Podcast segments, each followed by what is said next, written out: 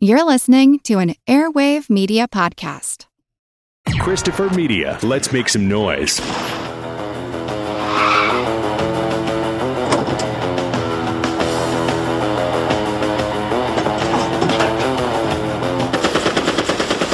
Does this seem familiar to anybody? It's not Pulp Fiction.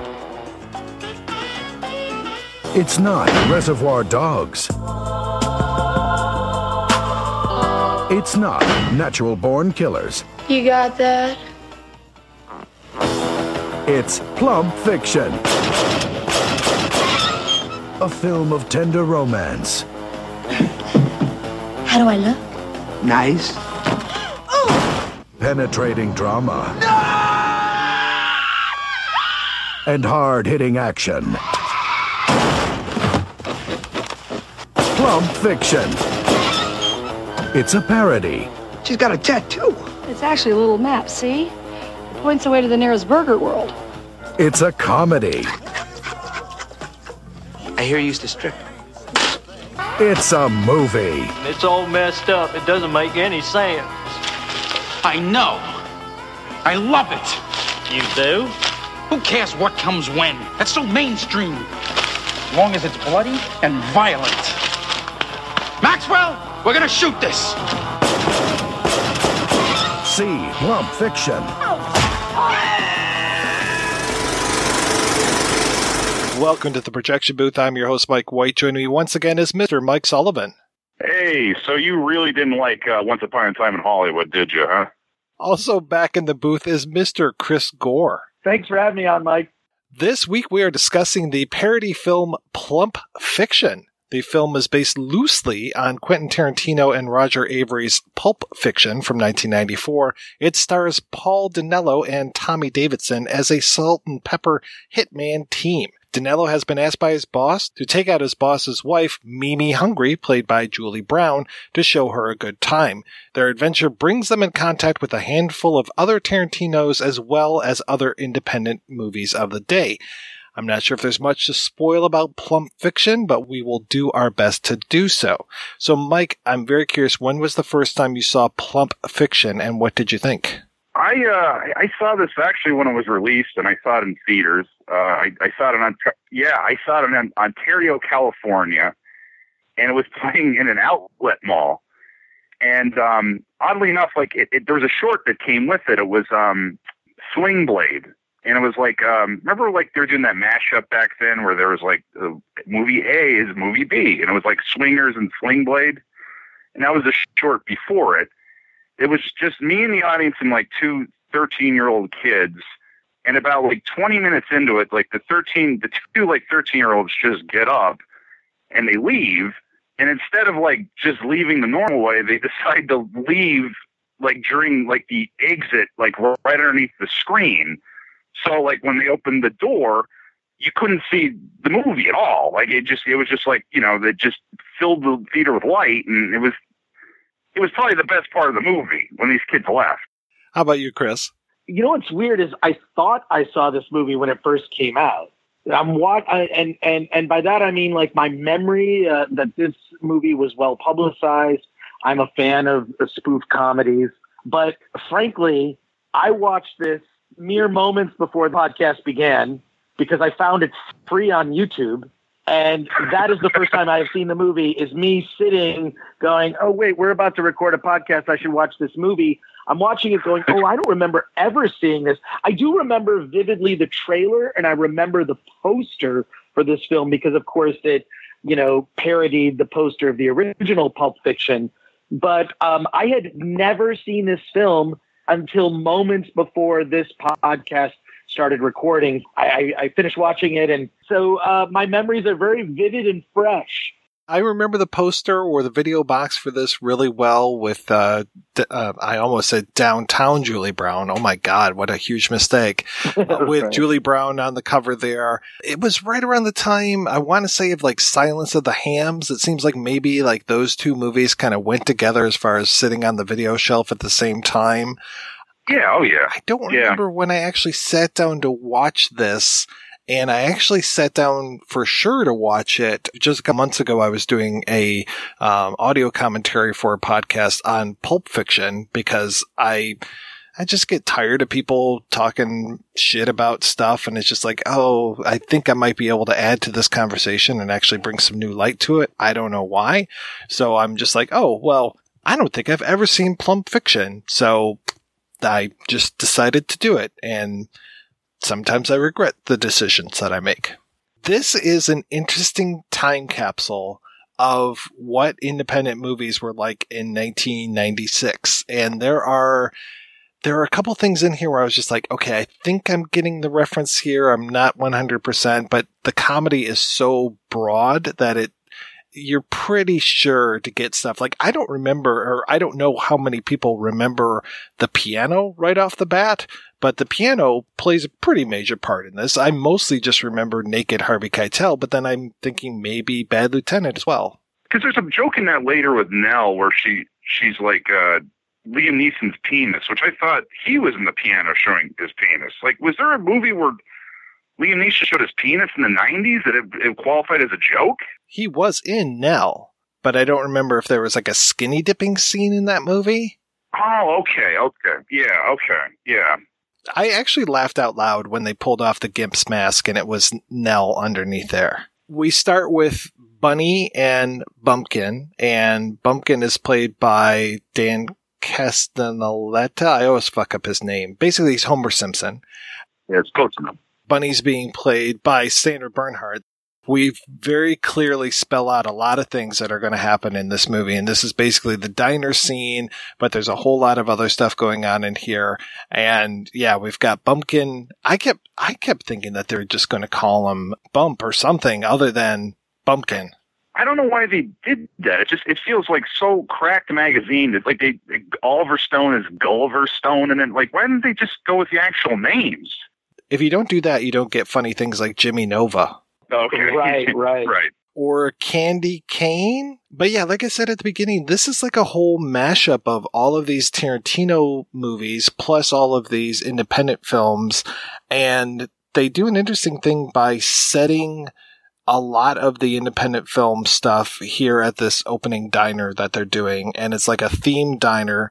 So then it actually eliminates the need for Jack Rabbit Slims later on. And they just come back to this same diner, which also saves you a lot of cost when it comes to securing locations. This film, uh, first of all, almost every joke is a groaner, right? I mean, every joke you're just groaning over from the name choices to, you know, saying Gulliver Stone instead of Oliver Stone to just the clearly super low budget nature of it. There's some decent cast in there. I love seeing Paul Provenza as the director. Um, it was cool to see him in that bit part. My God, like it's just it's not just you know a parody of sort of the indie films at the time. It's also Forrest Gump is not an independent film, but it was out. It's sort of that you know whatever is sort of in the air in the zeitgeist is it sort of worms its way into this movie. But oh my God, is it so hard to find laughs? I'll just say that this movie has not aged well, and it just it just reminded me. Oh, oh, oh my God! I, I can't wait to watch Pulp Fiction again, just to get the bad taste out of my mouth. Some of my favorite dated moments from that was um, there's a reference to like when um, and I forgot about this completely when that guy just started shooting at the White House. The Bill Clinton. Do you remember this? There's a scene in like there's a scene like in the um the Gimp scene where the French guy I don't know why he's French, where he's going uh do you think you could wave your gun around here as if you're outside the White House? And I, I'm like that's a reference to something. And then I remembered oh yeah there was a string of guys during Clinton's presidency that would just like walk up next to the White House and just fire at the White House. And I just I totally forgot about that. And then there's another one where it's the other tag team is called the Brothers McMullen and I'm like, oh yeah, the Ed, was it Ed Burns? That Ed Burns movie, Yeah. the Burns McMullen. Yeah. Yeah. I remember that one getting a lot of play because he used to work for Entertainment Tonight as like an intern or something. So they like just latched onto that, like, hey, look it, we have an independent filmmaker that used to work for us, and they had like a huge thing about the brothers McMullen on on Entertainment Tonight. It's like, really? Okay. Tommy Davidson, uh, who people may remember as Cream Corn from Black Dynamite. He was really good in in Living Color, but he's not like a household name. It's kind of weird. He kind of slips in and out of that Sammy Davis Jr. impersonation. Like I thought he was going to do that the entire time, and thank God he didn't. You could see the choices of of the cast. Just I don't know. Maybe this will be funny. They're kind of trying things out. Um, Yeah. and just Yeah. and, and just it landing with a thud. I mean, I mean the one thing the one thing you get from the ending of the film, which shows a lot of uh, was I'm saying beyond the ending of the film. I mean, the running time is is like what 77 minutes, which any movie with a running time under 80 minutes, I'll watch it. I'll, I'll, I'll sit through it. Why not? But you see that they clearly had way more fun in the outtakes. They're just good. They were having so much fun, and la- I would have rather seen a movie about all these people sitting around goofing on each other, uh, you know, rather than the actual movie that they ended up making. There were times where I was wondering if the outtakes were actually staged. one of the outtakes in particular when they're going down the hallway and and they just they kind of are bumping into each other that seems completely staged like look at all the fun we're having. But boy it's uh it's uh whew, man hasn't aged well. I think a spoof parody film is really hard to make in terms of just you know i mean i'm sure we'll talk about it later. I don't want to derail the conversation which is generally my specialty on a podcast. But um uh, you know, I made a parody film myself, and you know, in similar vein, that I think was I, I hate to say seeing this, and I'm not I'm not saying my film is any better than this or worse, but I, I, I tried to be a little bit more ambitious by including animation and song numbers and just a, a little bit more of an ambitious production than this. It's hard to do. I mean, I would say that the, the, the parody films, you know, Mel Brooks are the ones that are they that have stood the test of time. You know, everything from High Anxiety, spoofing, you know, uh, the the beloved films of Al- Alfred Hitchcock and and Silent Movie and and Blazing Saddles. Oh my God, you could not make Blazing Saddles today. There is no way. But but those movies were about something other than the parody of a genre or, or, or, or whatnot. That was sort of the, the parody was the setting, but there was an actual movie here. The, you know, with Plump Fiction, the parody is all there is. It's not a movie about anything else other than we're going to spoof some scenes from movies you probably remember, but there's Also- no other, la- other layers to it. Whereas Mel Brooks was so good about not only getting you to care about the characters and completely forget the setting of the film, but also um, having actually something to say about um, society, politics, uh, romantic relationships. I mean, and plus the fact the performances. So it's like I feel like Mel Brooks is like the sort of the best of it, and this is definitely near well the bottom. Also, I, I got to say, like Mel Brooks avoided. And I may be wrong about this, but I feel like he avoided topical gags. Like he wasn't doing bits about Agnew.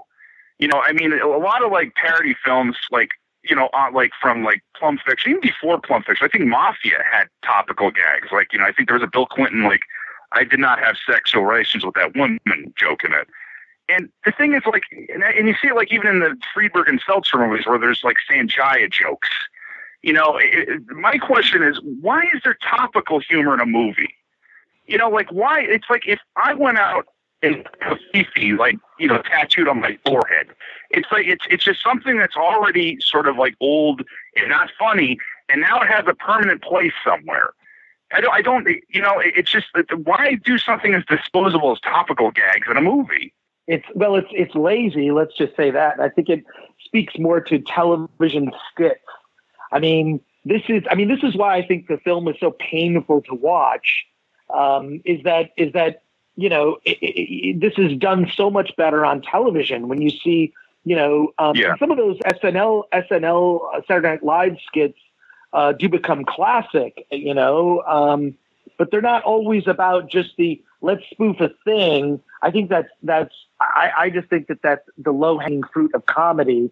I don't know. I mean, but again, here I am speaking as someone who's made a film that's in a similar vein, which I'm sure you guys are going to skewer me. So I'll just I'll just wait for that. I'm I'm gonna be nice. I'm gonna be nice. I'm not not skewering anybody. I'm gonna be nice. Eh, skewer me all, all you want. I can take it. I do actually really appreciate the Mickey and Mallory Knox ripoffs. A little bit goes a long way, but the Pamela Adlon doing the Juliette Lewis impersonation, she's fucking spot on, man. She is amazing. Sounds just like Juliette Lewis, especially in that role. You just caught me and Nikki here in the middle of some real important business. Ain't that right, baby? That's right. There's real important business. So I guess you'll just have to come back some other time. I'm telling you. Now pick up your fucking bug cans and get out! That voice, her voice, was incredible. You're right. It was just dead on to like the sort of squeaky, throaty nature of it. I mean, it was. She was probably the best in the whole cast, next to uh, Julie Brown. What I, what I liked about Matthew Glave, uh, who always plays like dicks in comedies. I think he's like in more serious stuff now. But uh, what he did with that is he, he played it a pretty good Woody Harrelson, but towards the end it just basically turns into Don Knotts, which I, I kind of like that yeah, and I actually liked when they break the fourth wall and grab the camera and they're just like, no, none of that like trippy shit anymore. You know, this is a straight story and talk about the Gulliver Stone kind of stuff. But I was like, okay, that's kind of nice. You know, some of the other moments of fourth wall breaking, I was like, well, okay. Yeah, I'm not really sure I, I forgive this, but, but yeah, you're right. Julie Brown is the other one who does such a great job because she seems to be very into that character. She doesn't seem to be winking at the, at the camera all the time. She's like, this is my character and I'm going to play the shit out of this character. She looks good as a brunette too. I just I just got to say that. I know it's like a very obvious wig, but she it, it it suits her being a brunette. I think one of the most painful scenes is the is that diner scene where it's uh, the the menus based on independent films. Uh, you know, um, and I do think that they loosely used. I mean, uh, Natural Born Killers is not an independent film. I mean, that was distributed by Warner Brothers. So I think that they're a bit they're very loose in their interpretation of exactly what they're qualifying as an independent film. And but that diner where the where uh Priscilla queen of the dessert is walking around the drag queen and just sort of introducing the menu. Today's specials are listed on the back. Oh what's a crying game appetizer well, we tell you it's an absolutely fabulous assortment of raw fish. Then we bring you a hot dog instead. Oh. And the water waterworld platter? That's just a cheese sandwich, but it costs $270. You go ahead, Jimmy. I just can't decide. All right. I'll just have the Woody Allen with an extra pickle. Thank you. Uh, uh, sorry, sir. That's our children's menu. You have to be underage to get the Woody. Oh. I, I feel like it's one of those things where the writers in the room writing this were high or drunk, thought it was hysterical. For them, it was. And I think the only way that this movie should have a, a rating that says you must be high, or these are recommended six beers, or you know whatever your mind altering preferred substance is. Because I think the only way this this comes off as being funny is if you're stoned and it's late at night. Yeah, you're totally right about the looseness of the term. I mean, that they have a Waterworld sandwich on the menu, it's like, yeah, that's not really independent cafe fare, I would think, but looking for the cheap gag. Just it's sort of, uh, oh, that's one for movie geeks, you know, like I understood that reference. But I do think that a, a lot of the stuff falls flat because it hasn't aged well. And also, I can't imagine this was ever funny at the time, you know, which, uh, wow, I wish I, you know what, I really wish I had seen this. It might have dissuaded me from actually making a, a, a parody movie. I think uh, Natural Born Killers was included because Tarantino wrote the script or, or wrote, wrote one of the drafts of the script. That's what I took away from that. Yeah, and that's why they have the Reservoir Nuns in there as well, so that they can kind of tie all the Tarantino verse together, if you will. I know that's kind of a new term that no, no one's ever used Right. before, so I, I'm coining that term right here on the show. it took me a minute to get the reality bites thing when they're dancing to My Sharona. I was just like, is that a Hal Hartley? No, it's not Hal Hartley. I was thinking of something else. And then finally I had to Google dancing to My Sharona in an independent film and came up with reality bites. I thought I had burned that entire film out of my memory. I didn't even get that as a reference to tell you the truth. I didn't even I didn't like it didn't register as anything. Like I, I that bit, you know, I, I Yeah, I mean, I'm not, I don't want to just go through this plot piece by piece because the- it's basically retelling Pulp Fiction.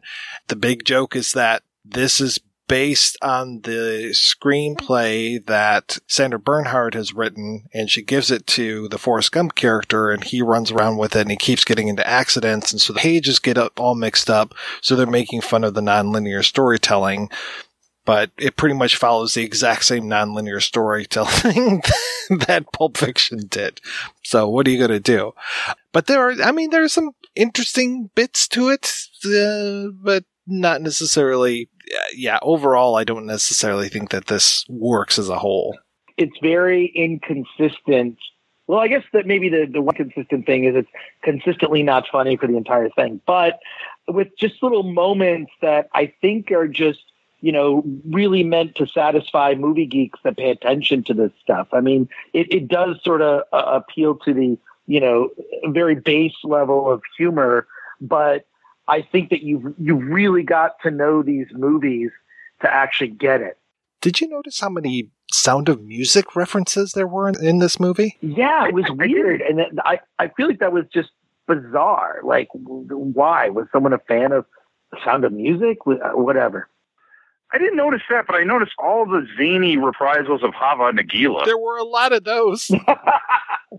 I never knew that Dick Dale did a version of Hava Nagila until I sat through the credits. I was like, really? That was Dick Dale? It was really I, I didn't know that. I thought that was like just a riff. I didn't it was actually Dick Dale. Oh wow. they definitely are trying to get their money's worth out of uh, Hava Nagila. And then, yeah, there's a moment when Jules starts quoting uh, doe a deer, female deer, and he does like the first three verses. And it's like, really? And then there's a couple other things about people dressed as Nazis or something. And, you know, oh, yeah, they're doing a revival of. Uh, of uh, the sound of music and oh and all the nuns i think the nuns also get mentioned with that Yeah, yeah, yeah. I, there, there are two things I liked about this movie. I, I, I want to just point out Robert Costanzo.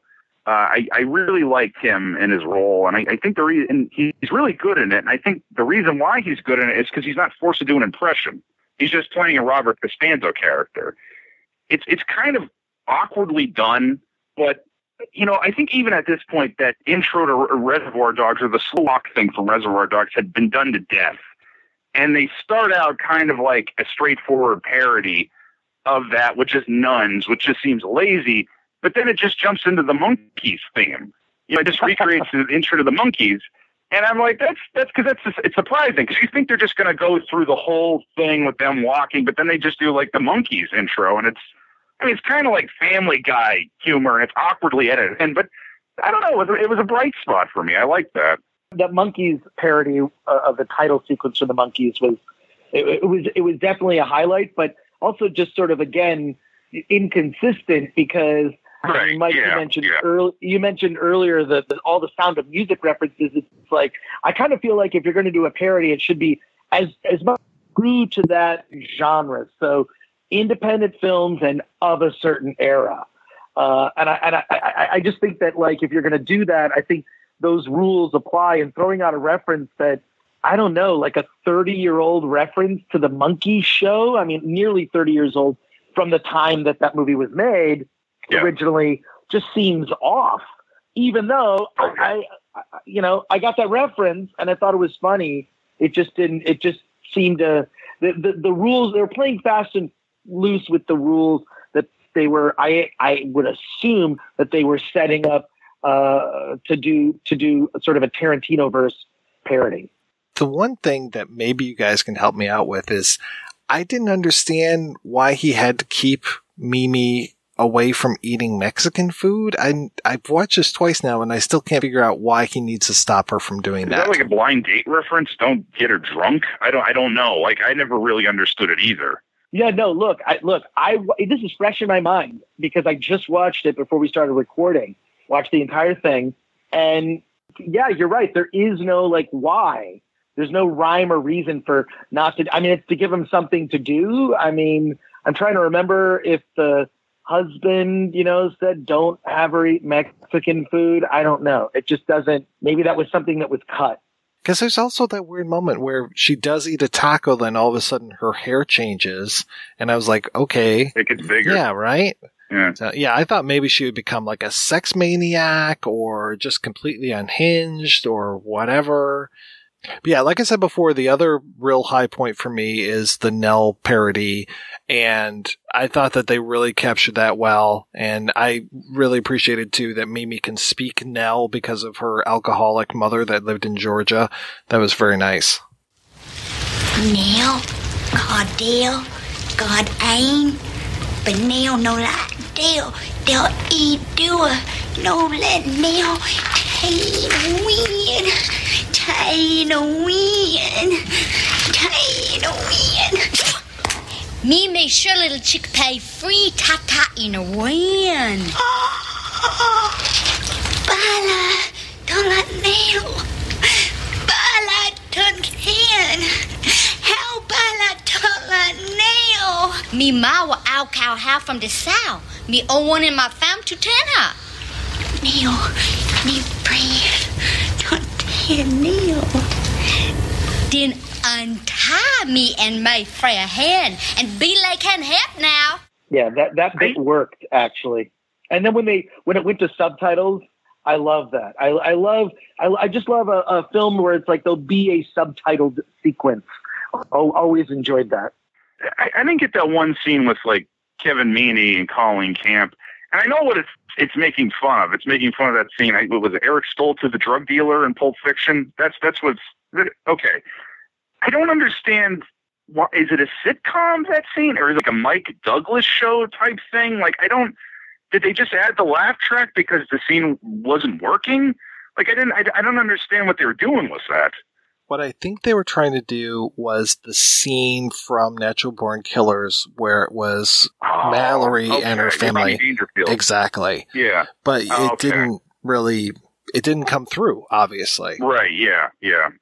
I do have to say it was very nice seeing Colleen Camp in this movie. I just watched the night before A House with uh, a Clock on Its Walls, and I always love seeing her show up in anything, and especially young Colleen Camp is always uh, very nice. Yeah. Smokey and the Bandit three. That's shocking. She's on that. Smokey and the Bandit three. And I was also very happy to see Judy Tenuta, just as a very, very small role, but I just, I miss seeing Judy Tenuta. I used to see her all the time on stuff, her and Emo Oh, yeah. Phillips, and it's like some of my favorite comedians I don't see anymore. Yeah.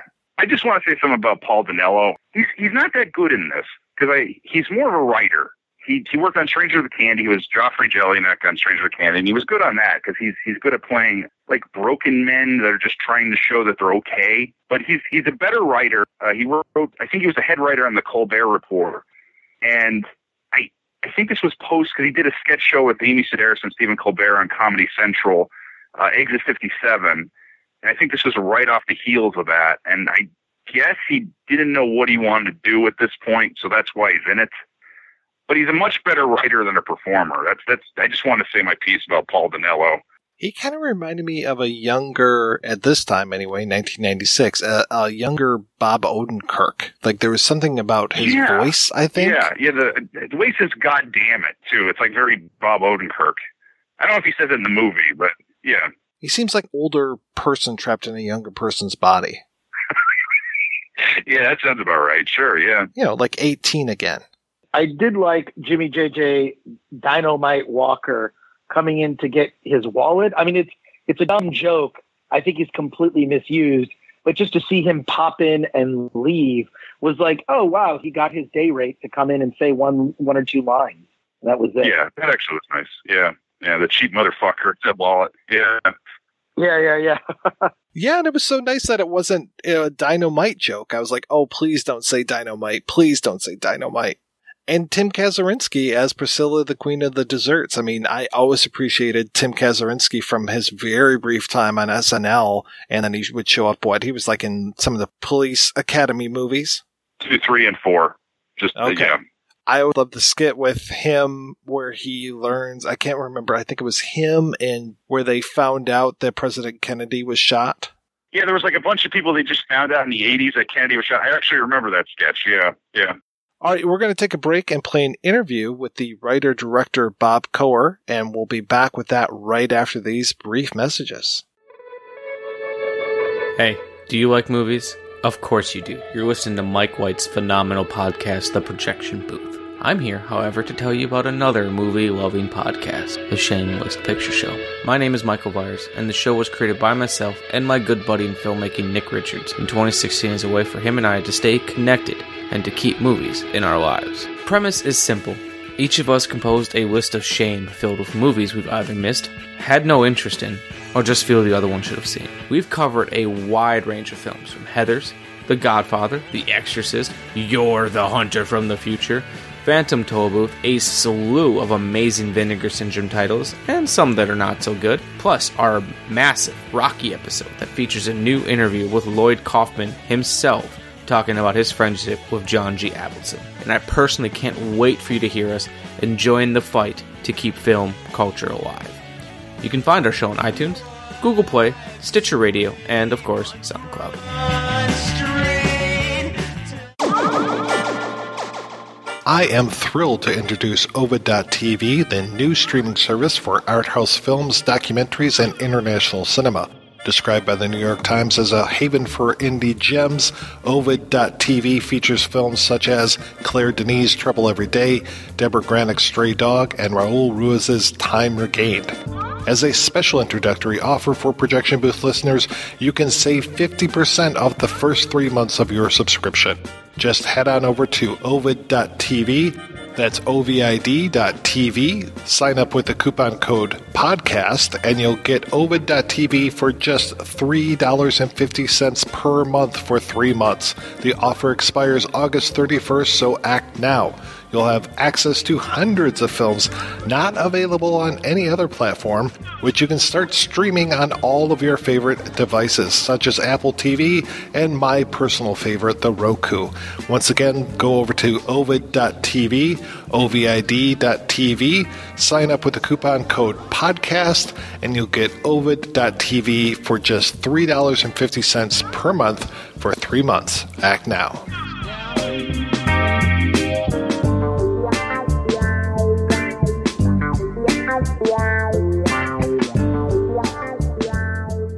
You know the girl from that. The, Yes. the Yes, I the know show exactly. on that. I know God, exactly um, who you're talking about. She has the hair. The The hair was, it, but it was different, and she has the the, the lips. She has the lips with the. Okay, Yeah. wait. She no, she was just okay. You've seen her in a million movies. You know, the- who, but the one that, we're talking about the exact same person.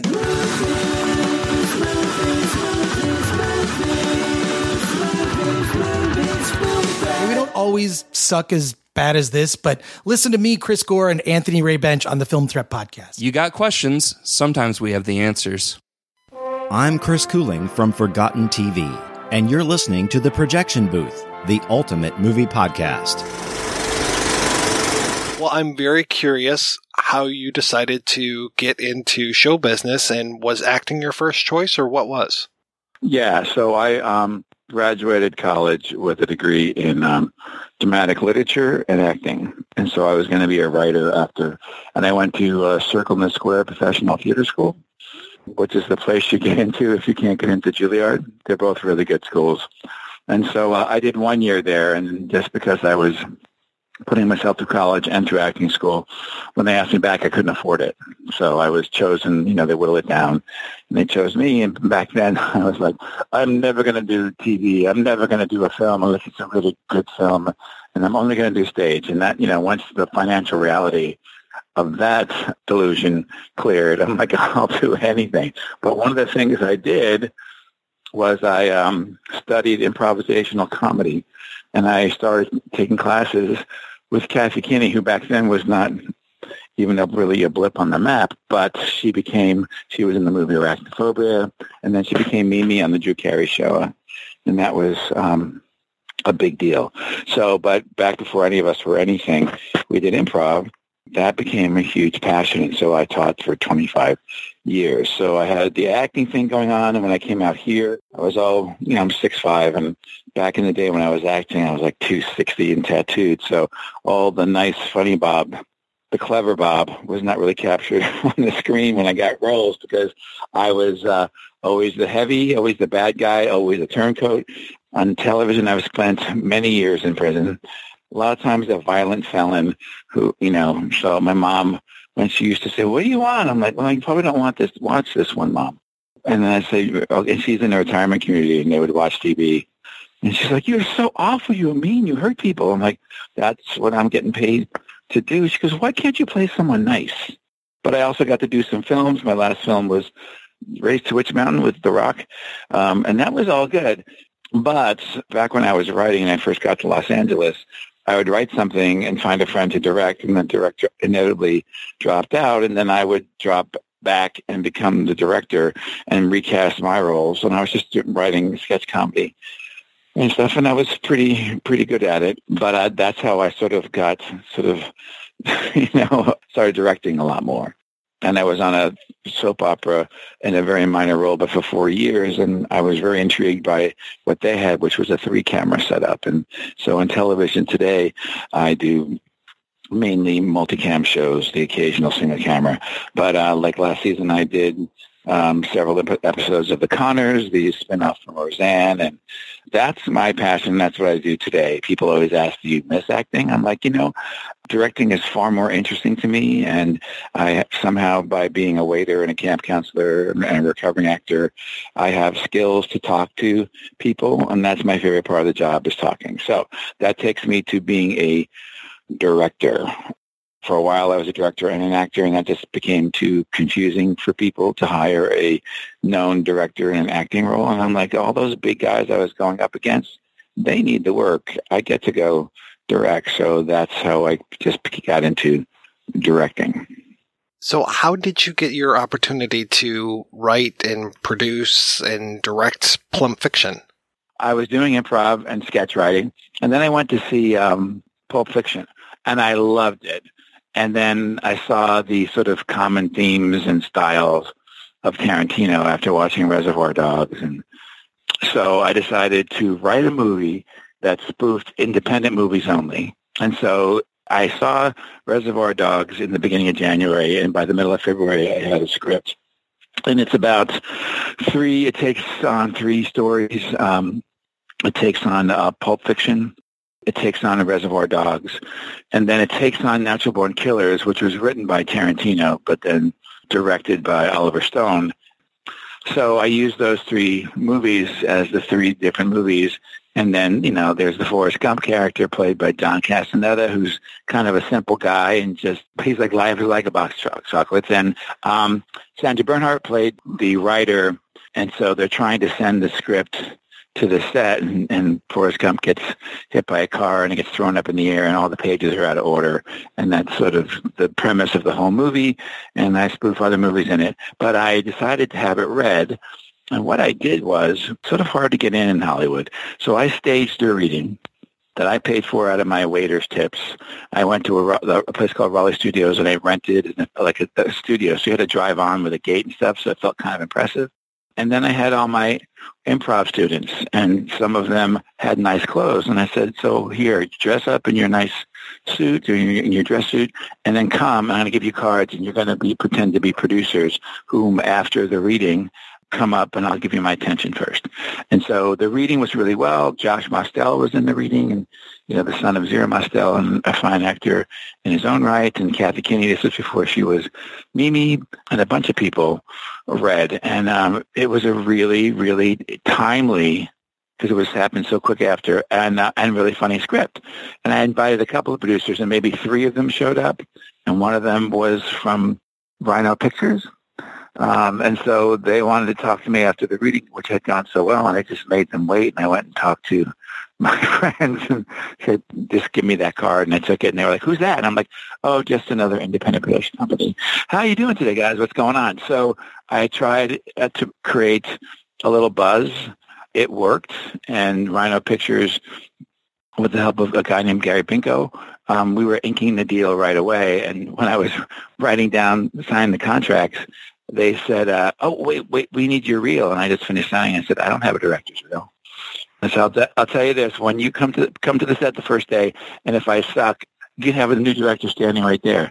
They can come in and direct. Just come and watch what I do because I was prepared because I just know stuff. I know some filmmakers. I've been on sets as an actor. The bad directors I worked with were great teachers, teaching me what not to say to actors.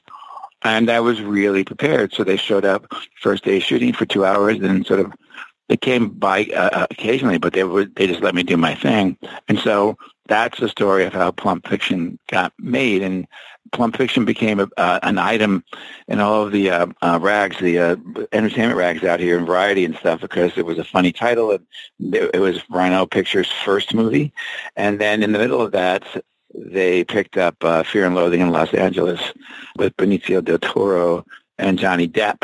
And then my smart little, funny little movie became the redheaded stepchild because that was a flashier project. Even though I had some, you know, comedy names in mind, it was all comedians who were playing the roles.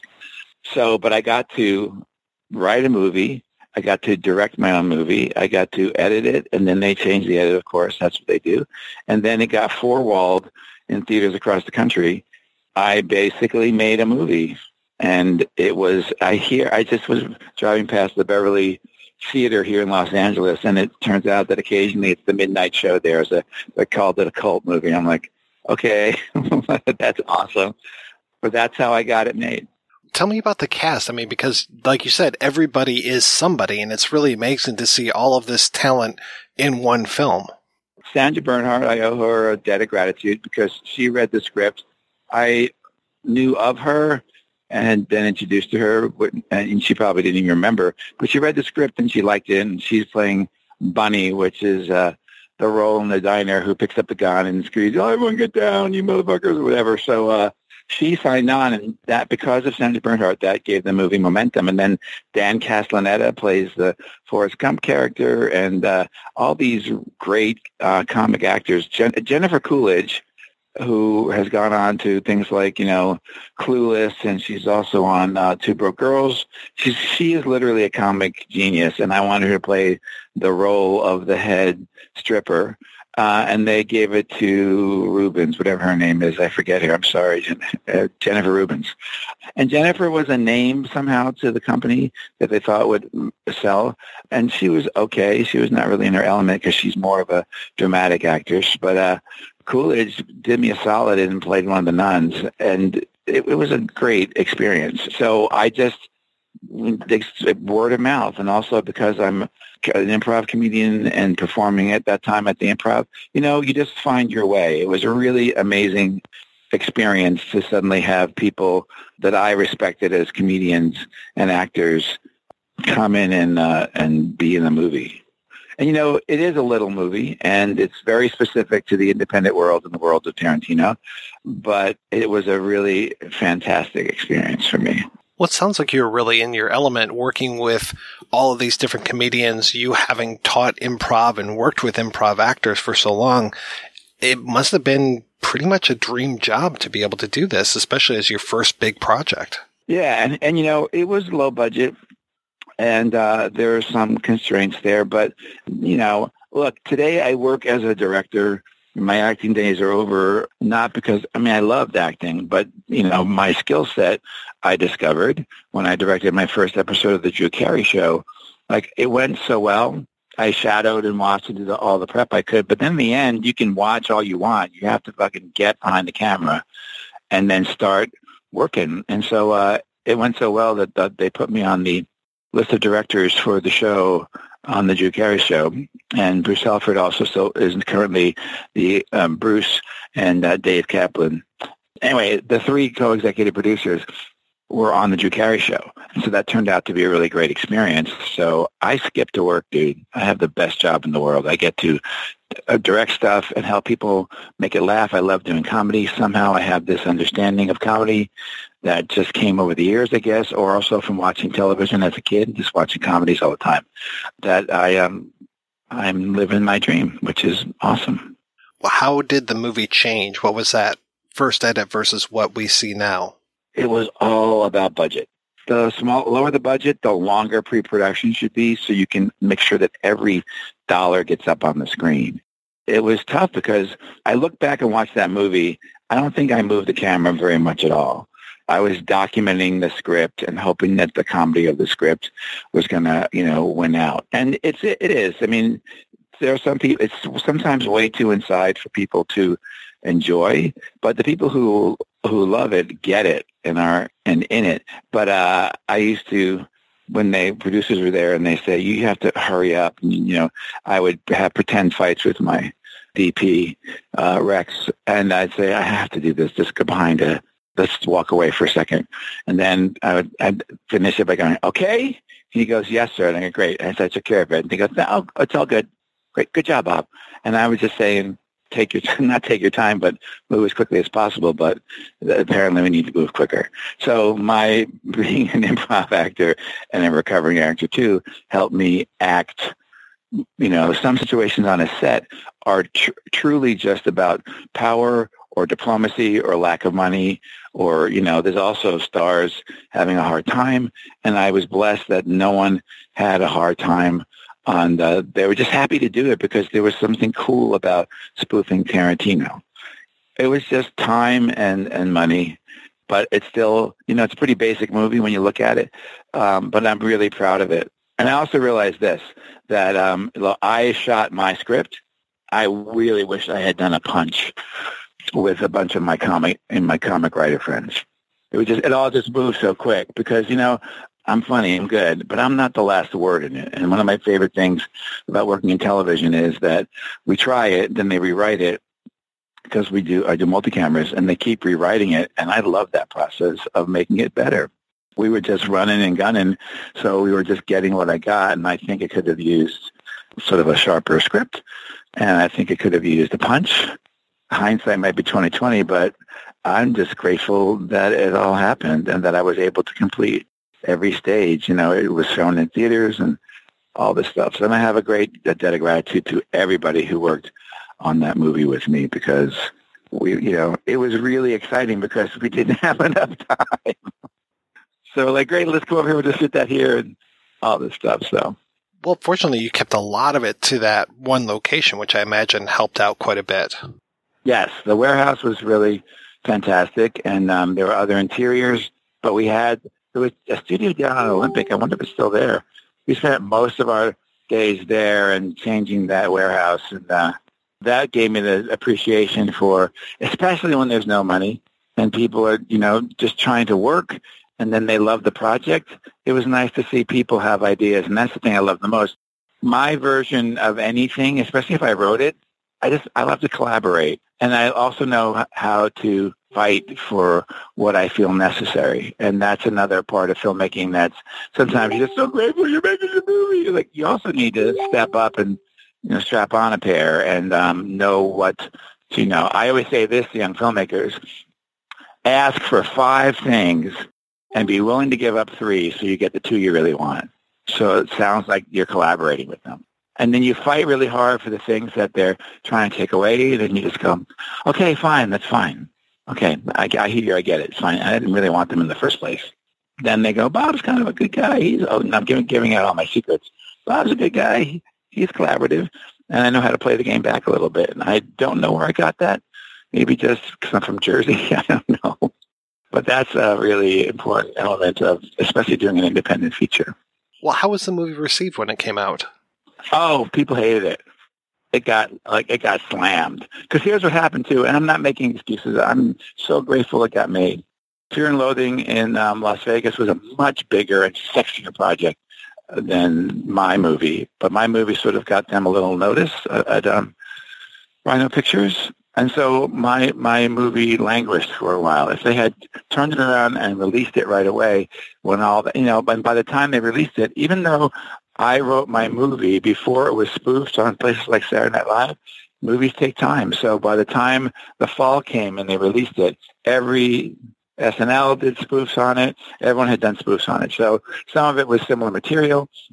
And then by the, whether it was original, you know, the good stuff was just still felt derivative because it'd been out there for a while.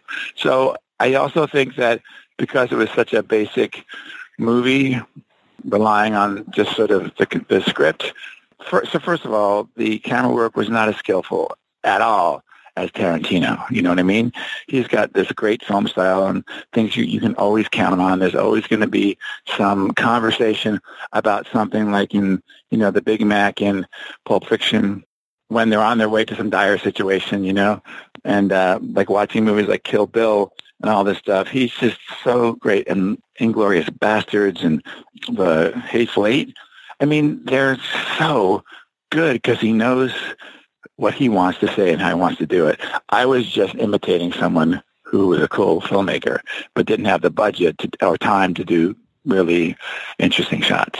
So, um, You mentioned before the whole idea of you know punching it up and the way that television works. I'm I'm curious when it comes to something like a I don't know Wanda at Large or the Drew Carey Show or I, I mean you've directed hundreds and hundreds of episodes now of, of episodic TV.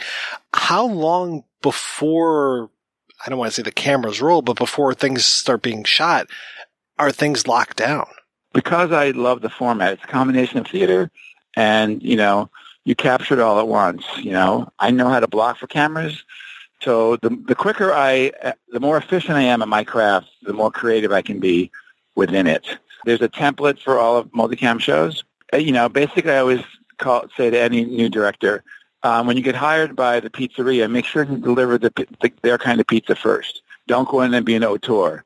Don't go in and say, I'm going to do an open calzone. No, no. You're going to make a fucking pizza, and you need to look at what ingredients go on it, and you need to be able to reassure them that you can deliver what they want. And then eventually, you know, I think I, I was, I did Anger Management with Charlie Sheen, which is also with Bruce Helford. And uh, because there's a shorthand, and I know what Bruce wants, that we get to, but there's, you know, there's rewrites every every night. Even when I work on the Connors, those scripts come in really strong.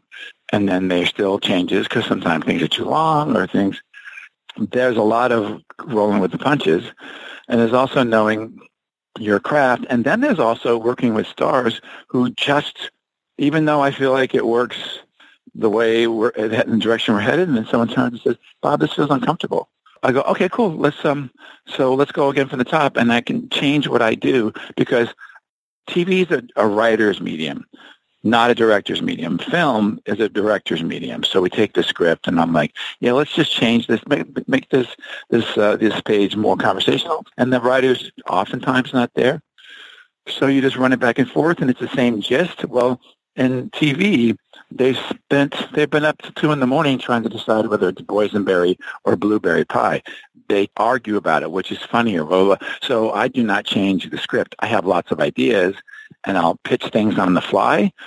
Like I'll go up to the room and say, "Hey, so we're finding a couple of things. Do you want to see the scene as written, or do you want to see what we came up with?" And they said, "Do you think it was better?" I'm like, "It sounds better, but I don't know. Let me just show it to you guys." So that kind of collaboration, I still defer to writers. But with improv training, I don't get thrown. When things change, I'm like, great, let's just go and change it. But when it changes, it's important that someone's in charge who's comfortably in charge when things suddenly change. And because I have improv training, that is a huge gift to me because I can go, great, let's do this. And people say, don't you ever get rattled? I'm like, doesn't help. It's not going to get this made any better. So, So I was going to ask if you still write, and it sounds like you kind of do, but it's more like on the fly almost. poor Bob, you know, it's a, an embarrassment of riches for me because I'm so busy to be working. And like right now I'm on a self-imposed break of six weeks because I want to take care of some shit in my life, like get my car to the dealership so they can service it and stuff. And when I'm working, I am so all in. I'm so excited. It's a real passion for me. You know, I'm maybe one day when I'm older, it'll be, oh, I'm going to work, but I don't go to go to work. I, and that's what television is so exciting. In one week, we create 22 minutes play that we capture that changes and people get recast and suddenly some a scene is getting cut and all this stuff. And that is when I thrive most because I love that sudden change and I love maintaining equilibrium as a director and calming everyone down when things are changing and getting it done. I, and I, like I say, I love my job. So I'm very lucky, man. So once you're back off of your break where you're taking care of your, your car and all that stuff, I know exactly what you mean. What's next for you? The Connors is being picked up for a second season, and um, I'm hoping to be doing a lot of those, and we'll see. You know, Ho- Hollywood is you're always in the room of uh, broken promises, and it's not a bad thing. We just have to remember that things change. You know, opinions change. So I am lucky enough that I have work on another show. I did a pilot for Netflix and went back to do another episode of that. I have an offer to do a pilot.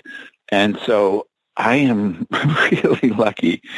And then I'm hoping to take some time off this summer. But here I am, like poor Bob wants a break from his but what tends to happen is once the fall hits, then I, it's really the challenge for me is to is to make sure I take time for myself, and, and that's that's an uptown problem to have, and I'm always aware of it, and I never take it for granted. So, Bob, thank you so much for your time. It was a real pleasure talking with you. It's a pleasure talking with you too, and thank you for asking me.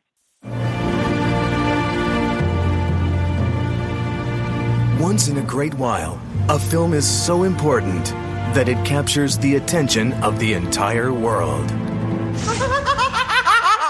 Yo, what's up, bro? This is not one of those films. What's the, the, the, the, the big No, no. My big fat independent movie.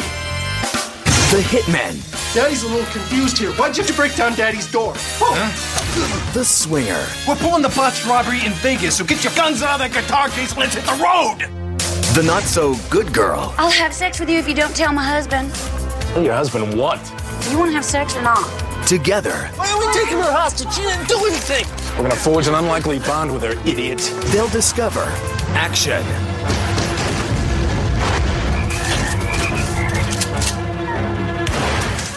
Now that's just wrong.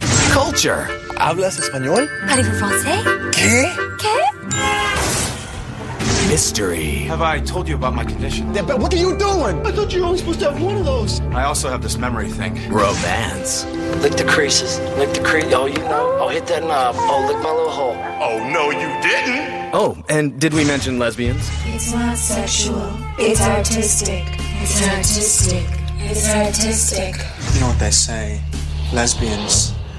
Better than email. This Hanukkah. Oh, Jesus Christ. We're taking the highbrow world of independent film to all new lows.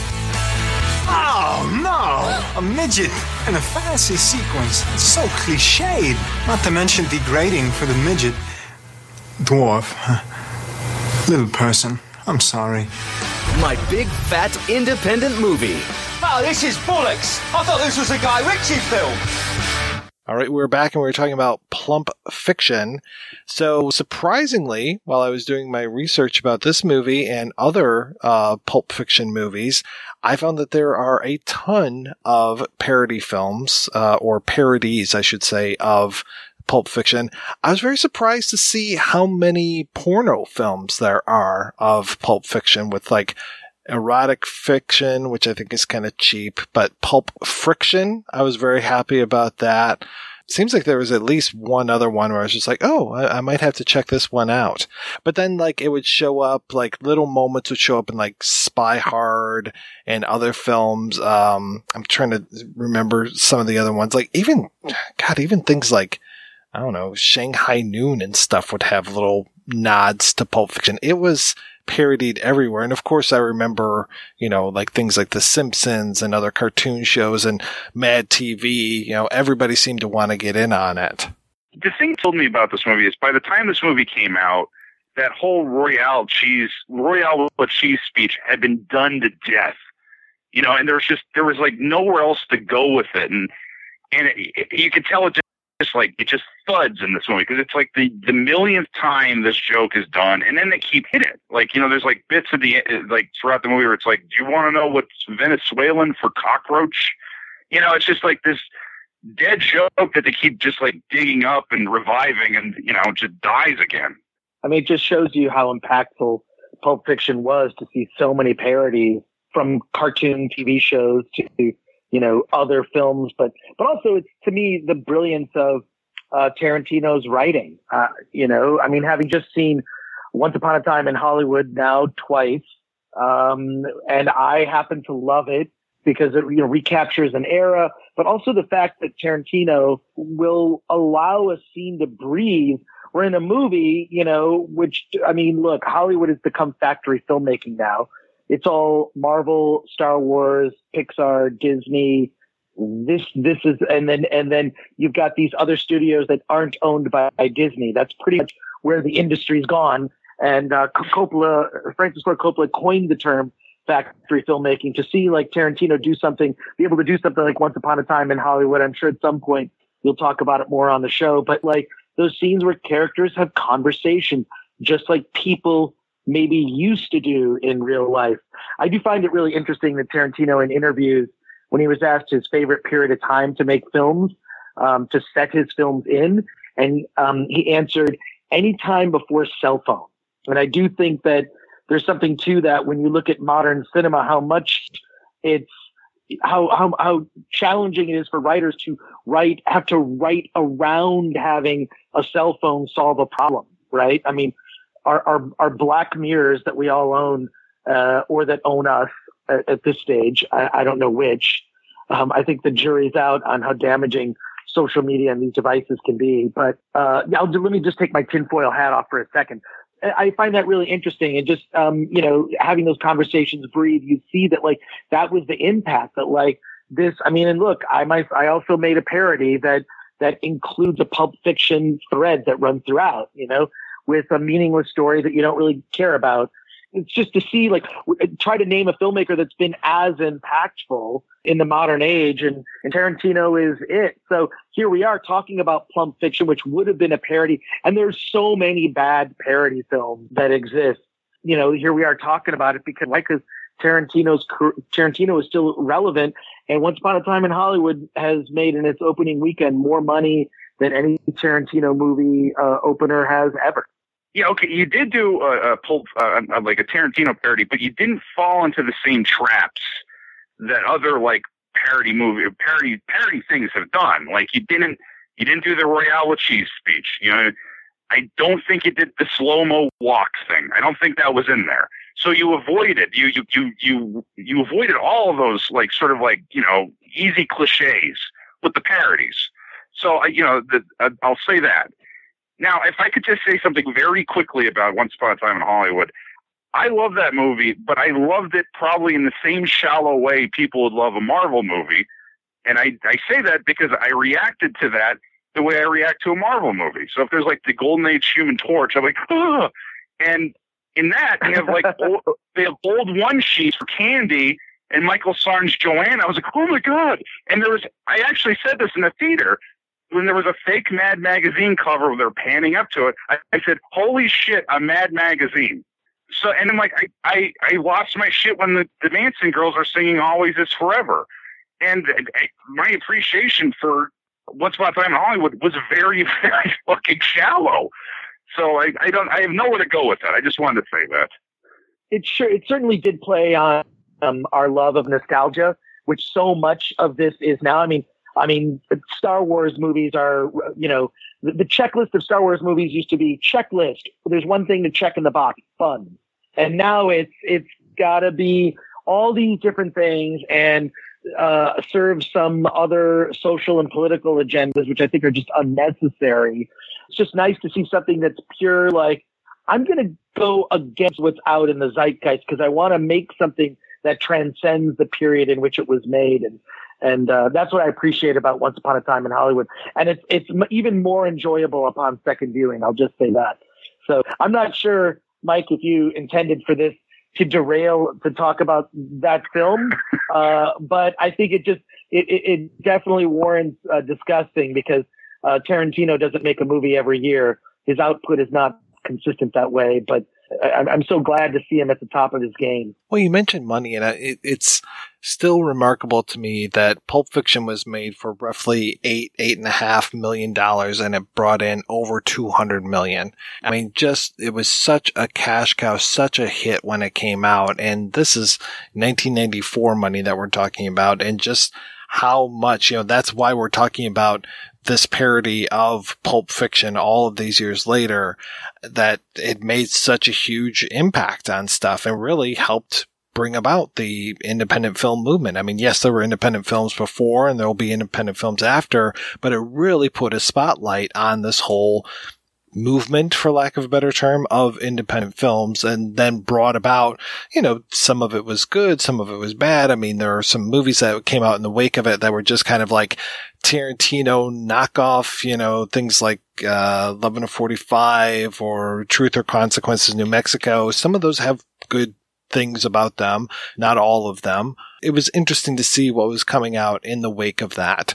But yeah, Chris, I did want to talk a little bit about my big fat independent movie, which does kind of, I would say that, um, you know, it's kind of the pulp fiction is kind of like the backbone of the film. And then you kind of hung other things off of it. And I was very curious how you, how you even started with that project and why you decided to do the parody of independent films at the time. The real motivation for doing it was I felt like at the time, and this is in uh, like around 2003, 2004, that independent film was dead and dying. I mean, the financial models didn't make it easy for independent films to get made.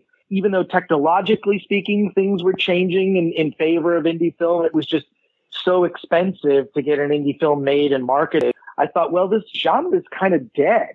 And I, and I kind of felt like inspired by, frankly, Blazing Saddles and Mel Brooks that when a, a, a genre is dead, that's the time to make, that's the time to make a parody movie. You know, um, if you're gonna, if you, it, it's as a way to kind of comment on the entire genre, uh, taken as a whole. So, so that was the motivation behind doing it. And we had kind of strict rules, like, you know, at the beginning it was like, okay, we don't want this to be episodic, like a series of sketches. We want it to be, you know, what's what's the biggest cliche in indie film, and it's road movie, right? So let's make a road movie, and the two hitmen are going on a uh, on, on, on the road to pull a botched robbery in Vegas. I mean, it's utterly ridiculous as a concept, but then of course it's that, that road trip is just an opportunity for them to run, you know, run into other characters that are from independent films, everything from, you know, uh, El Mariachi, Amelie, um, uh, My Big Fat Greek Wedding, all of that. You know, when I looked at like My Big Fat Greek Wedding was being praised as like this great indie movie produced by Tom Hanks's wife, right? Like that's not really an independent film. And so this was a chance to kind of make fun of the genre and be a little bit ambitious. You know, there's an animated title sequence, but we did have rules of like, well, these are, this is the list of movies that we're going to, we're going to make fun of, which were the, you know, indie films that have been the most successful or the ones that you would recognize. And then I, I cut together this like little sizzle reel of scenes from all those movies. It was about 10 minutes of the, the scenes and, and everyone that got involved in the production got like this binder, uh, that had, um, color Xeroxes of key scenes from those films and then a VHS paper DVD that I would give out that had like, uh, the title song, sort of a demo track of the title song, and then like this montage of about 10 minutes of scenes from those key indie films so that everyone was on the same page production wise and just sort of tone wise. And then I think the, the glue that really holds it together is Paget Brewster from uh, uh, the Andy Richter show. And I mean, Paget Brewster, you can look her up on IMDb. I mean, she's done so many great comedic shows. Um, yeah. And she was really like, I had her in mind from the beginning. She was the only person that was like cast before I even approached her because I met her at Comic Con and we, you know, I don't remember if we were on some panels together, but I know we hung out. And then it was like, I'm going to make a film with her as the lead. Uh, that was the inspiration. Chris, didn't like Film Threat release that uh, Agent 13, those movies she did? They were like short films. Did they release it on DVD? Yeah, we did. We released it. We we had this deal with indie filmmakers where they would come to us and we would help them market their movies. So we had a, a whole line of DVDs. I think we had like 30 uh, in our library at, at its height, and that's that's kind of how I met her. And I think it was at the Comic Con International Film Festival, which took place during San Diego Comic Con. I helped organize that, just basically get the word out to filmmakers, create some parameters, organize the panels and whatnot. Now it's this big thing that like, you know, I guess I could attend it, but I don't get invited anymore. But that's all right. That's I'm used to. I'm used to that. That's kind of how I met us through that Agent 13 project. And then, and then, uh, I don't know. I just love Paget Brewster. She really had a comedic sense really great at improv. She cared. Um, I remember having some problems during the movie that were actually ended up making the movie better because she really wanted to see certain things go a certain way. There was a musical number that was going to get cut she insisted that we include it. So we we brought in like a dance instructor to choreograph it, which was ridiculous. You know, look, I can't. If I if I looking back honestly on uh, my big fat independent movie, I would give myself maybe a C plus, C minus on it. Um, on a, on a scale, maybe a six or a seven. Still barely fresh on Rotten Tomatoes. Um, because there's some things that work and then things that don't work. I think I think ultimately um, my big fat independent movie might have benefited from a 77 minute running time rather than a 90 minute running time. So I think that there are parts of it that drag, but you know, you learn these things in retrospect. And ultimately what I wanted to do with that was kind of put a nail in the coffin of independent film by making a parody movie. And then secondly, I wanted to learn how to produce a movie and go through that process myself. And I'm fortunate enough to have been on many sides of the entertainment industry, producer, screenwriter, worked at a film festival as a program director for a couple of years. So, and produced some DVDs. So I, and then also, you know, Mike, how you and I met, uh, uh, Mike White and I met. Well, we do wait, we know, we, we met after you were supposed to appear on a, on a TV show, IFC's Ultimate Film Fanatic. So, um, which I'm really sad that how that whole thing went down. But uh, I'm glad, you know, years later here we become friends. But yeah, no, it's um, it, it gave me a lot of perspective and appreciation uh, for independent film for sure. You know, I, I don't know. I know I, I, I also I have not watched my big fat independent movie in years. In years, I, I certainly have given enough free DVDs out to friends that asked to see it, but I have not seen it in a long time, probably since it was first released on DVD. So um, I I can't say whether or not that the movie holds up. So yeah, it just shows you that how hard it is to do a parody film that stands the test of time. I think Spaceballs stands the test of time. I think I think I think anything that Mel Brooks has done stands the test of time, honestly. And Blazing Saddles, I think, is just is is a, a modern classic. Although I'm not sure how modern audiences would would take that film. Many things would trigger. I think I I foresee a lot of triggers in in that film. Did you have big plans for that finale uh, with like the, the enormous Mexican standoff? I had a, a friend of mine, uh, David Manos Morris, worked at ILM, and uh, at first I came to him. I said, oh, "I've got maybe five or ten special effects shots," and then it ended up ballooning to fifty special effects shots. Things like replacement of billboards, things like the El Mariachi, uh, you know, getting hit by a car to that, yeah. I mean, that, that ambitious, it was, it was very ambitious. It was something, you know, I came up with like, how are we going to end this movie? It's like, here's how you do this. It was written in the script and I kind of had to draw out the storyboard. You know, there, there's certain sequences that as, I mean, I, I feel as writer producer of that film, I definitely crossed the line into working in a collaborative way with the director. Like, here's how we can do this with no money. And I think yeah. that when you're doing things on an independent scale, you have to be creative because mon- money is the last thing that will solve a problem for you. Yeah. I mean, it was just like, okay, let's just do it as like a thing from above. Like it's just a map and it's just like a simple thing, like a fuse going off. It was like a fuse. That's how that was achieved. I have to say it's funny that you came to Paget Brewster through her comedy. I mostly know her from her serious work when she was in Criminal Minds and she was deadly serious. And then when I started to see her show up on Drunk History, I was like, oh my God, she can play comedy as well. And then when I was rewatching my big fat independent movie over the weekend, I was like, oh yeah, I forgot she plays. Not only is she the Jennifer Aniston character, but she, she kind of flips into other movies as well. So that was kind of nice to see her move throughout a, a bunch of movies and kind of always come back to that good girl character. Yeah. Yeah, Bjork. I love, Bjork's pretty good. Yes, the Bjork is amazing. I, I love her on Drunk History too. She's just, um, you know, having been to her house for a couple of parties, she is someone who has impeccable taste. And she's a great conversationalist on many topics. So seeing her turn up in Drunk History is, is great. She's, um, I've always, just always thought of her as being underutilized in almost anything that she's, she's been in. But yeah, I'm not as familiar with her, with her serious work. I'm, I guess I'm just not a procedural guy you know, those procedural TV shows just there's to me they just sort of leave me like, eh, it's all going to end up the same. Um, but but yeah, like uh, that that's funny. We we see her career differently.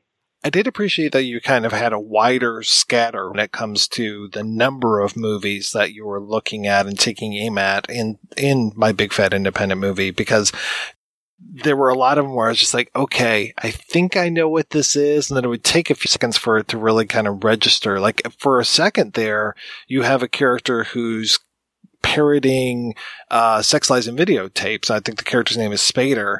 And I was thinking that you're going for Wes Bentley in American Beauty. And I was like, oh, wait, no, he's asking your personal questions about having sex and uh, her face when she orgasms. I was like, okay, now I get it.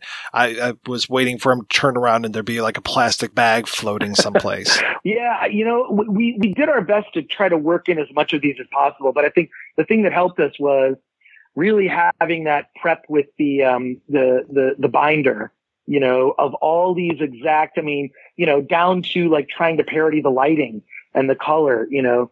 Um, I, I, am not saying whether or not we succeeded or it was great, but the, the really good um, parody stuff I think is on um, when the MTV Movie Awards used to be good. When MTV used to be good, remember a long time ago? The MTV now it's just garbage reality shows, but it, but at the MTV Movie Awards there was effort that was put in to do these perfect parodies. That's expensive down to getting the right props to matching the lighting and the color correction to so many things now that, you know, they're, I'm sure they're less expensive to do today, but, but boy, I, I think there was no one better at doing the, um, those parodies than the MTV Movie Awards. And the two writers that I collaborated with had worked as writers on the MTV Movie Awards. And I found them at a film festival. They did, they did a, a short parody film and, and then we partnered up to, to work on, work on the script. I, I would say that one of the sequences I am most proud of is that montage where Pauly Shore gets obliterated and he's just like killed. And I don't think he knew exactly what we were going to do, but I met him at a film festival because he made an indie movie and he was a nice enough guy. I mean, that's how I got Bob Odenkirk to actually be in the film as well. Like, we're all just going to film festivals and then kind of cashing in whatever favors, like, hey, would you mind being in my movie for scale? And so that's how Pauly Shore was in the movie. And then Bob Odenkirk we literally shot him in 30 minutes. But the idea was he he's in the trunk of the two hitmen where he's dying like Tim Roth's character from Reservoir Dogs, but he actually pays rent and lives in the trunk. So he's technically in the whole movie as a disembodied voice, but um, and there's a couple scenes every time they open Bob Odenkirk in the trunk in that bleeding outfit, but positioned like Tim Roth's character in, in Reservoir Dogs. So um, that was fun. It was done in 30 minutes. He came to the home of the two producers. He was on a flight, so he had a hard out. He he did the scene, and I remember. I think there's on the D, the DVD of my big fat independent movie. I'm actually really proud of because there's so many extras and Easter eggs on it. Literally, if you if you move the cursor through every menu screen, you will find like something hidden um, but he, he, we, we have all these like outtakes of him. And the one thing he kept doing, I couldn't, was, was great was the director, Phil Zlotorynski would slam the trunk. He'd slam it harder. Like, just go for it. Don't like, don't like, like every scene, just like, go, go, come on. And then he had to take, I mean, he was covered in, of course, that Karo syrup blood concoction. So he had to take a shower and then he got a shower, shook hands and took off and was on his way. He was on a flight, but he did it in 30 minutes got paid scale and was a perfect gentleman um, and a joy to work with. He was awesome. But one of my favorite Easter eggs, which I'm not sure if anyone has found, because I've never gotten anything about this, but there's like, I put my personal email address like on the DVD. There's like all these like little Easter eggs, but the one Easter egg I'm really proud of is, um, it's all the outtakes from the scene where the character from Memento is getting ass fucked. We did the outtakes. I mean, it's a long outtake of all of that. Like minutes and minutes of footage of him getting fucked in the ass by this dude. And it's all, all it is, there's a title screen that comes up and it says typical independent film distribution deal. And then it's like 10 minutes of this guy getting fucked in the ass. So that's, that's one of the Easter eggs that's on the uh, double disc edition that Anchor Bay really just let me go crazy with, um, in terms of extras. So I was really, I was really proud of that. What I was trying to do with the DVD was actually do a parody of special edition DVDs that have a ton of special features. One of, one of actually the special features is behind the behind the scenes. All it is is like a security cam shot of a guy editing the behind the scenes. And it's like you see it's like day one, day two. He barely moves. He's just editing the behind the scenes. You see like 10 seconds, 20 seconds, then it fades. Day two, same thing. Day three. Then you see him smell his, his armpit, right? And then day four comes up and he's wearing a different shirt. I mean, it's, it's, it's like, it's like a one minute behind the behind the scenes, but I was trying to mock, you know, the ridiculousness. I think that some special edition DVDs go to parody or to, to, to include special features. I'm glad that you're using the term Easter egg in the correct way because nowadays it's just like reference means Easter egg. And I'm just like, what are you talking about? That's just a reference. That's not an Easter egg. Like you have to hunt for an Easter egg. Please, come on. I, I just wanted, I really liked the Bob Odenkirk scene, and I, I didn't like take it as a direct parody of Reservoir Dogs. I, I took it more as like a, like a parody of like all the Tarantino ripoffs because there's, it seems like in all the ripoffs there's a guy in a trunk somewhere. There's like, there's a guy in a trunk Right, bleeding right. to death. Yeah, and that's and and of course I love Bob Odenkirk, so I I I love the like Bob Odenkirk in that. Well, there's pl- on the DVD. There's plenty of that. There's a whole sequence of of that, and then try to include like, well, what would I want on this thing? So I think I think I would actually rank the DVD maybe a little higher than the movie itself. And there aren't movies like that. I mean, almost every Troma movie, the um the if if the commentary track includes Lloyd Kaufman, just makes it all that much better because having interviewed and spoken to Lloyd in the past, and I'm sure Mike you have as well. I mean, he's such a great, he's such a, he's such a, a, a real life indie film legend and hero of mine. So, um, I just love Uncle Lloyd. So, so yeah, so sometimes like there are like, I mean, having reviewed DVDs for years, I mean, not that DVDs are a thing anymore. I mean, it's, it's that sort of spiraled into, I mean, even I buy things just digital, right? You just buy it digital. I mean, it's, I mean, you're going to get all the extras. Now that the extras are on digital, that's what converted me finally. There are some movies that come along where you're like, oh, well, God, the, the DVD extras are better than the movie. Uh, when Bruce Campbell would ever do comment, uh, commentary or behind the scenes or getting a glimpse into how a certain filmmaker works. I mean, I'm not sure what the data says about people actually watching the extras, but I watch all those extras. I'm sure you guys do as well. Oh yeah, yeah, absolutely, yeah. Yeah, definitely. I mean, there are a lot of movies where I'm just like, okay, yeah, I've got the movie file, or I can, you know, get the real cheap disc, but I really want this commentary. So thank goodness for stuff like DVD Beaver because Amazon sucks when it comes to actually saying what's on a disc.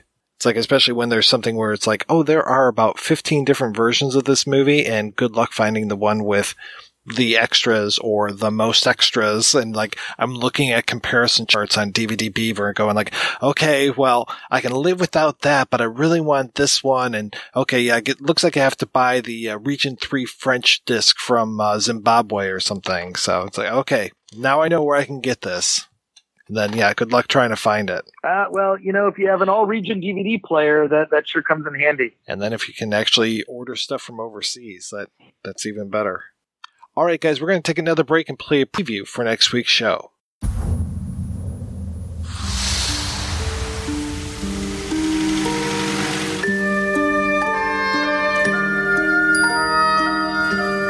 How'd you hurt your arm? My fell. Me too. I'll tell you a story. Close your eyes. There were five of them the Indian, the ex slave, an explosive expert, Charles Darwin, and the masked bandit. They had one common enemy Governor Odious. Is Odious a bad man? Oh, yeah.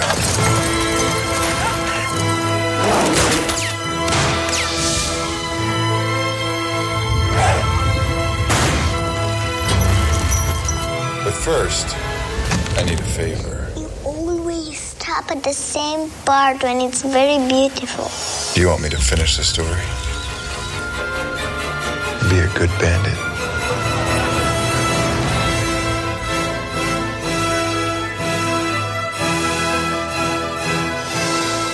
When I fall asleep, you gotta go. Why? I don't want you to see me like this. It's poisonous.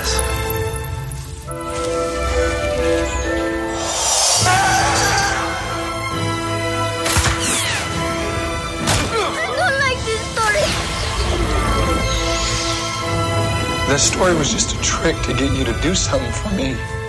Wake up. You making everybody die?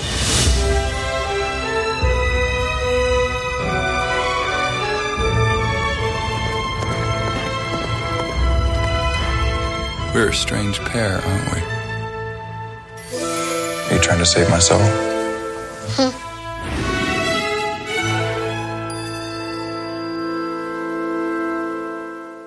right. We'll be back next week with a discussion of Tarsem's The Fall. Until then, I want to thank this week's co-hosts, Chris and Mike. So, Mike, how is the cutthroat world of professional mascotting? Well, I, I'll, I actually met uh, John O'Hurley a few weeks ago. Um, you know, that Mr. Uh, Mr. I saw that yeah, picture. Mr. Mr. Peterman from uh, Seinfeld, and uh, he, uh, I went to fist bump him, and he just like sort of like bumped his like elbow against my elbow, and he just kind of like sighed. You know, he just he he was he was not having, he was bored, but you know, otherwise it's you know it's it's it's been very hot and like you know, chafe inducing and just, you know, rash inducing and just it's very uncomfortable, very uncomfortable this summer. Mascotting, uh, for both a, a, a, a minor league baseball team and a minor league hockey team. Are you doing much writing these days? I'm working on a thing, uh, for Cinema Sewer right now, and I'm, I'm not sure if that's going to see print, but I am in the latest issue of Cinema Sewer. Let me see the, it's in 32. I, uh, reviewed the Dick Van Patten instructional video, Dirty Tennis. I'm also in uh, the latest issue of Shock Cinema. It's issue 56. I interviewed Sandy Martin from uh, It's Always Sunny in Philadelphia, and I did, you know, some reviews of movies. And soon enough, uh, Hobbs and Shaw will be on the Shock Cinema blog. So that's something special for all the uh, fans of the projection booth that I know uh, love my writing. So be on the lookout for that. And Chris, how is Michigan's favorite nerd Leopardy doing? How am I doing? The Film Threat website, we just relaunched a, a new design for the site and restored, we were able to restore, God, more than 36,000 stories from our archives dating all the way back to the mid 90s, which is really exciting. So um, check out filmthreat.com. And then, of course, we have the Film Threat podcast sometimes twice a week. Uh, we just got back from San Diego Comic Con, so we have an episode from Comic Con, and then I'm with mostly filmmaker interviews, and then the next episode will be like a, a review of you know something that uh, we consider worthy of conversation. Uh, but we've had some really good guests, a lot of documentary filmmakers, and we had John C. Reilly on the podcast, uh, among others. If you go into our archives, and then um, uh, working on a couple uh, documentary films, including there's a documentary being made about Film Threat, tentatively titled "Film Threat Sucks." I'm sort of the facilitator of that project, so uh, that'll be out in a couple years. And I, I, guess I can announce there's going to be a um, a book that's going to be coming out sometime in 2020 or early 2021 called "The Worst of Film Threat," and it's a, a coffee table book, basically of best articles from the old issues of the magazine, including a lot of unpublished material, sort of a whole story of the history of film threat. And then uh, it's not going to be a cheap book, but you will get a digital code to download every issue of Film Threat ever published. We've been working on this project for some time, so uh, look for that book in in in the near future. Will it be the Slate Boy strips in that? Oh yeah, Slate Boy strip, unpublished art, like uh, it's really we're basically taking the best of what's in the Film Threat archives, unseen things, kind of giving a glimpse into like old photos, like back in the 90s and 80s of like when the print. It's really like the history of the print magazine from 1985 to 1997. A lot of things that didn't make it. There there were two completely unpublished issues for various reasons, and we just found one of those issues uh, which is really exciting. So, um, Robert St. Mary from Detroit, who I think you know, Mike, um, is actually going to be the editor of this book. So, and there'll be some, there'll be some, we're going to get some other interesting people involved in it. Um, it's one of those things that's been a labor of love for a couple of years. So I can't wait for this book to come out. It's just def- definitely catch, capturing like a moment in time when we still fed our movie addiction with, you know, print you know, through magazines. I mean, I was pretty much a magazine junkie at the time, and now it's, you know, it's all online. So it's really interesting to me to see how spoiled everyone is today. Within two clicks, you know, I find this movie, Plump Fiction. It's like, oh, it's on YouTube. I'm just going to watch it, right? I don't even need to buy it. But now, but I remember back in the, and I'm sure Mike White, you remember this too. I would send off for a self-addressed stamped envelope to a guy in Florida who would send me inscrutably small type on these zero, badly Xerox pages, and it would be 20 bucks for a VHS bootleg uh, of a movie if you couldn't find it legally, right? But then, then they'd have some deal that was like three for 40. So you'd always spend 40 bucks. And I was constantly writing money orders to, you know, weird dudes who were selling lists of movies and you'd wait four to six weeks for delivery. I mean, it was just like, it's just being a movie fan was like being in, in the 80s and 90s was like being Indiana Jones right? Yeah. It was art house theaters or driving to another state to see a film because there was some John Waters ret- retrospective and maybe Glenn Milstead would be there or someone from the film.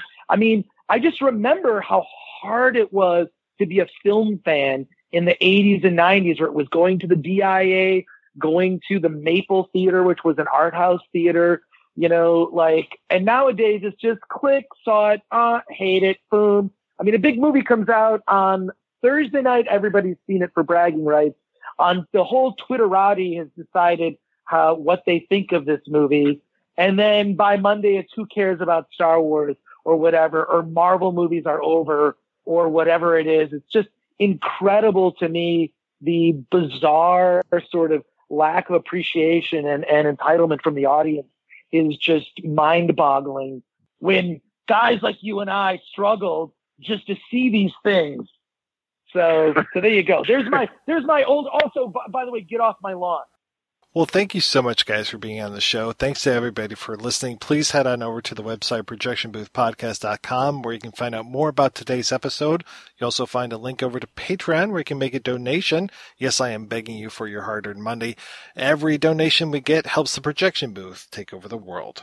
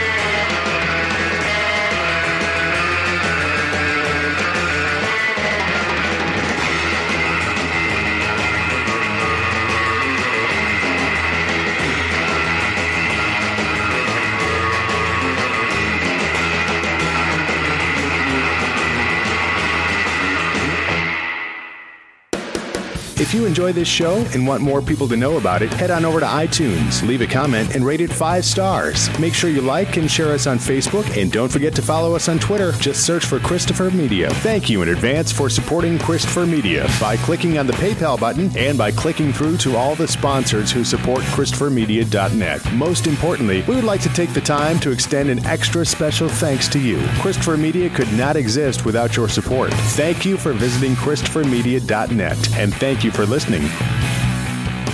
Christopher Media, let's make some noise.